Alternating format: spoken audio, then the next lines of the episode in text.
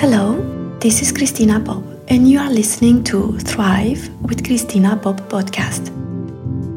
In order for you to live a thriving life, it is essential to fully step into your power and incorporate all the aspects of your life.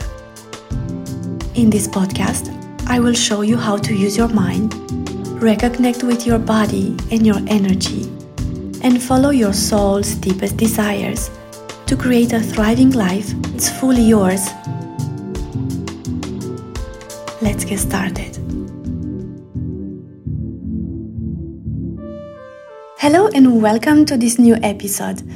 Today we'll talk about one of my favorite topics, a topic that fascinated me since I was a child creativity. I know that I'm not the only one fascinated about this topic, and there are even researchers who dedicated their lives to this topic, what I want to bring to you today is my perspective as a coach that coaches women who are creative, each and one of them in their own domain and in their own lives. First of all, I would like to mention that I'm using creativity in the sense of personal creativity as opposed to cultural creativity.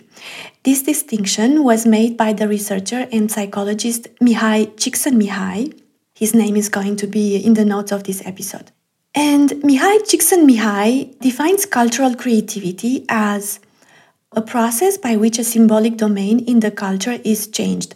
And that includes scientific discoveries, new songs, new ideas, new machines.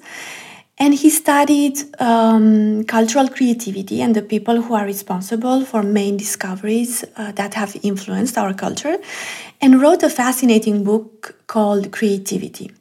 And I won't talk today about these big discoveries and about cultural creativity. I will talk about personal creativity, which is the creativity in our daily lives. Because even when we don't have a major impact on a domain through our discovery, everyday creativity makes our lives more fulfilling, more enjoyable, more vibrant. This distinction is important in my view because we might have a tendency to think about creativity in terms of this cultural creativity. We think about artists and writers and researchers and inventors, etc. But we might tend to underestimate the personal creativity, which is the life force we all have inside of us. And this personal creativity, this life force, is an expression of the yin energy that we have discussed in the first episode of this podcast. So, first question we might have is how we access creativity, how we access this personal creativity.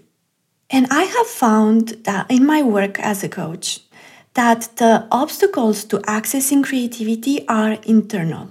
They usually come from limiting beliefs like I'm not creative enough, there is nothing unusual about my creativity, or everything was already said and done, I have nothing new to say or to bring to the world. And also, another form of these obstacles, internal obstacles, thoughts like actually I don't have a grip on my creativity. I don't know when creativity will strike. And I also I think it can let me down anytime. So it's not reliable. Creativity is not reliable. When our brains spend time in these belief systems, the attention of the brain is invested in the brain chatter. And so there is less attention to invest in the creative energy and exploring new things. The time and energy you use spinning in negative thoughts and in emotions like doubt and fear about your own creativity, this is time and energy that is not invested in exploring a new domain, exploring the world around you, and exploring new ideas. And putting your attention into the exploration of a new domain and the exploration of the world around you is the prerequisite to creativity according to Mihai Csikszentmihalyi. We tend to consider children as creative. Why? I have spent a couple of years with my children at home when they were little, and I have spent literally hours and hours observing them. I have noticed three main differences in how little children approach creative energy. First of all, they do not question their own ability to be creative. They don't have limiting beliefs yet. If someone else didn't put it in their own brain, they don't have limiting beliefs when they are little. Secondly, they direct their attention towards exploring novelty and they invest any new situation with curiosity and interest. And we saw that this is a prerequisite to creativity. I remember when my um, daughter was two years old and she spotted a bee on the street. So she immediately laid flat down on her tummy in the middle of the sidewalk to watch the bee closer. And we spent a good half hour watching the bee. And after that, she spent the rest of her day drawing and painting bees. So that's the second thing I have observed with children. They direct their attention towards exploring anything that is new and invest any new situation with curiosity and interest. And the third, they do not judge the time they spend exploring an activity or a domain of interest. They do not judge the time they spend it by the outcome they get. For example, they won't say, Oh, I wasted my day drawing bees if in the end they don't like their drawings. They do not evaluate the result of their creative work. And so they won't look is there any productive result or not to my work is there something productive out of my creativity or will this open a new career pathway for me if someone else didn't put these ideas in their head they usually don't question that so i want to invite you to stop and examine your own beliefs regarding creativity. What do you think about creativity? What do you think about you as a creative person? How important is creativity for you? What place you give it in your life? What do you think about your own ability to create? Do you consider creativity to be a waste of time?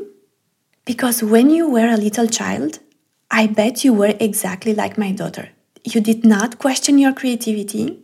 You were inclined to spending time exploring new things, from three shadows to on the ground um, to mud pies and earthworms. Ask me how I know about this. You probably did that too, right? And then maybe someone said something, or maybe laughed about your drawings, or someone mentioned that drawing is a waste of time and you should better go and do your homework. If your drawings were not pure genius, and obviously, according to the person who offered their opinion, they are not good enough for a museum, well, then you are wasting your time. Maybe that happened. And so that's when all these limiting thoughts about creativity started to, to appear in your mind. What I want to offer is that when you clear up these internal obstacles, these limiting beliefs, creativity can arise untamed. And I see that over and over again with the women I talk to, and also in my own life. I saw that also with my own clients, and also as a mother of two little children that have very different ways of expressing their creativity.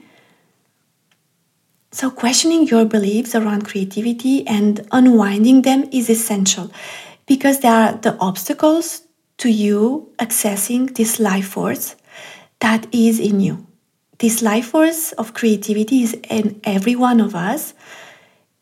And when you unlock these obstacles, you can access your creativity and your creative energy much easier.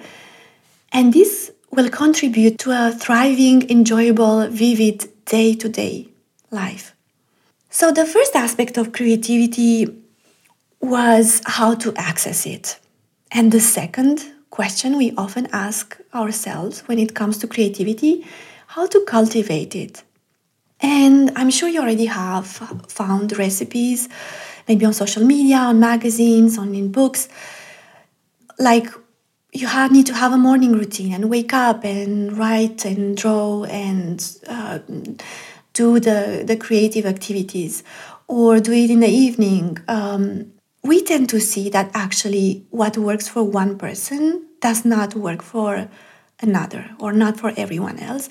And we have seen why previously, yeah, in this in this uh, episode, because of the mindset we have regarding our own creative energy, and you will find these recipes. But my work as a coach is not to give you a recipe, but to help you find your own formula to creativity. And I might suggest some ingredients, but you will need to find your own formula. And in order to help you do that, I want to remind you that creativity is an expression of the yin, of the feminine energy that we all have in us, all genders. And yin energy is receptive, it's deep, it's in the being, as opposed to the yang that is masculine, active, and in the doing. And some of the ingredients you might want to explore so that you can create your own, very own formula to cultivating your creativity. These ingredients are linked to the other forms of the expression of the yin energy and also of the water element. Yeah, we saw that the water element is the utmost expression of the yin. And these ingredients that I want to offer you are intuition, pleasure, and rest. And we have talked about each each of these um, ingredients have uh, their own episode. So you can go back and listen to episodes 3 4 and 5 and now let's stop to find our, your own combination of these three suggested ingredients.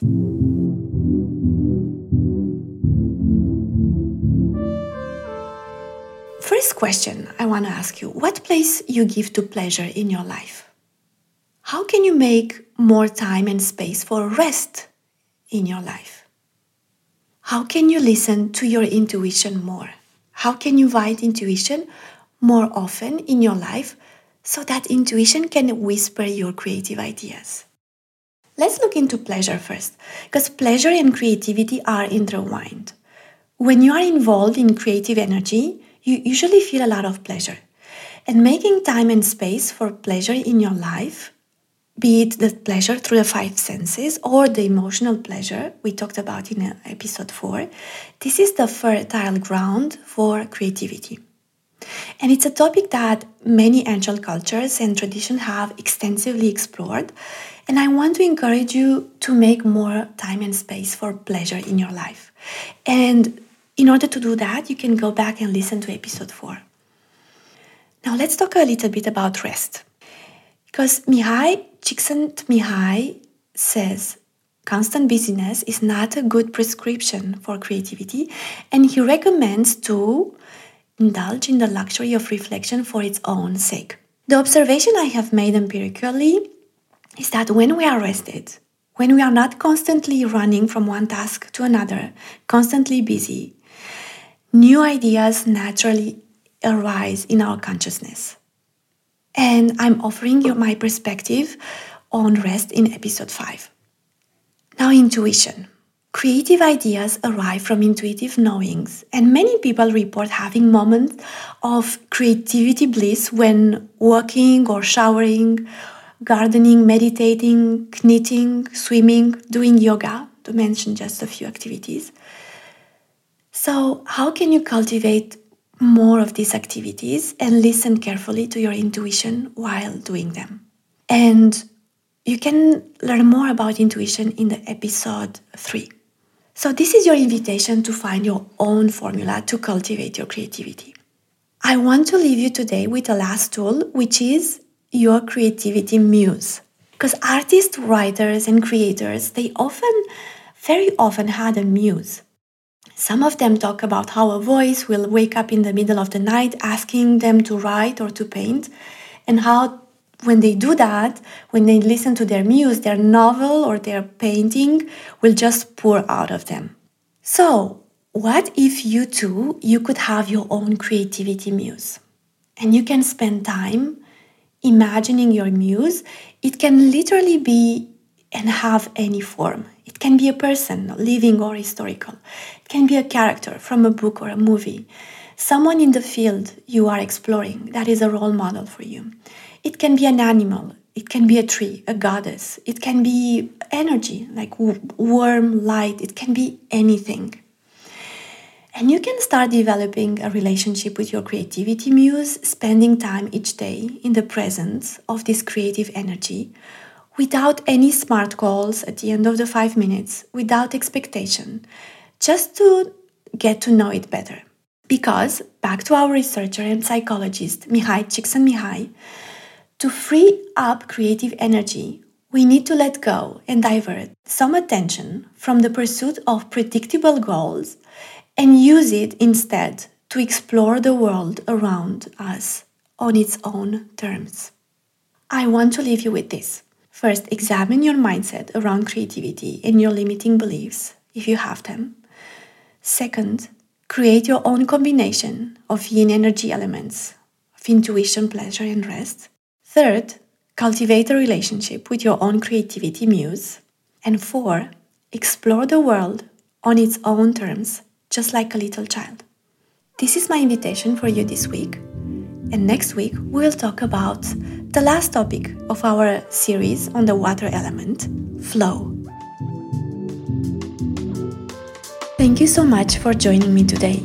Follow this podcast so that you can receive this weekly gift in your favorite podcast app. All you need to do is to open your favorite app Apple Podcasts, Spotify app on your phone, search for Thrive with Christina Pop, click on the show, and you will see a little plus sign or a follow button on the upper right corner. Click on it and it's done. And the best way to support this podcast is to leave a review on your favorite platform. If this podcast was useful for you, share it with friends and family so that they can benefit from it too. Thank you. I'll be back next week.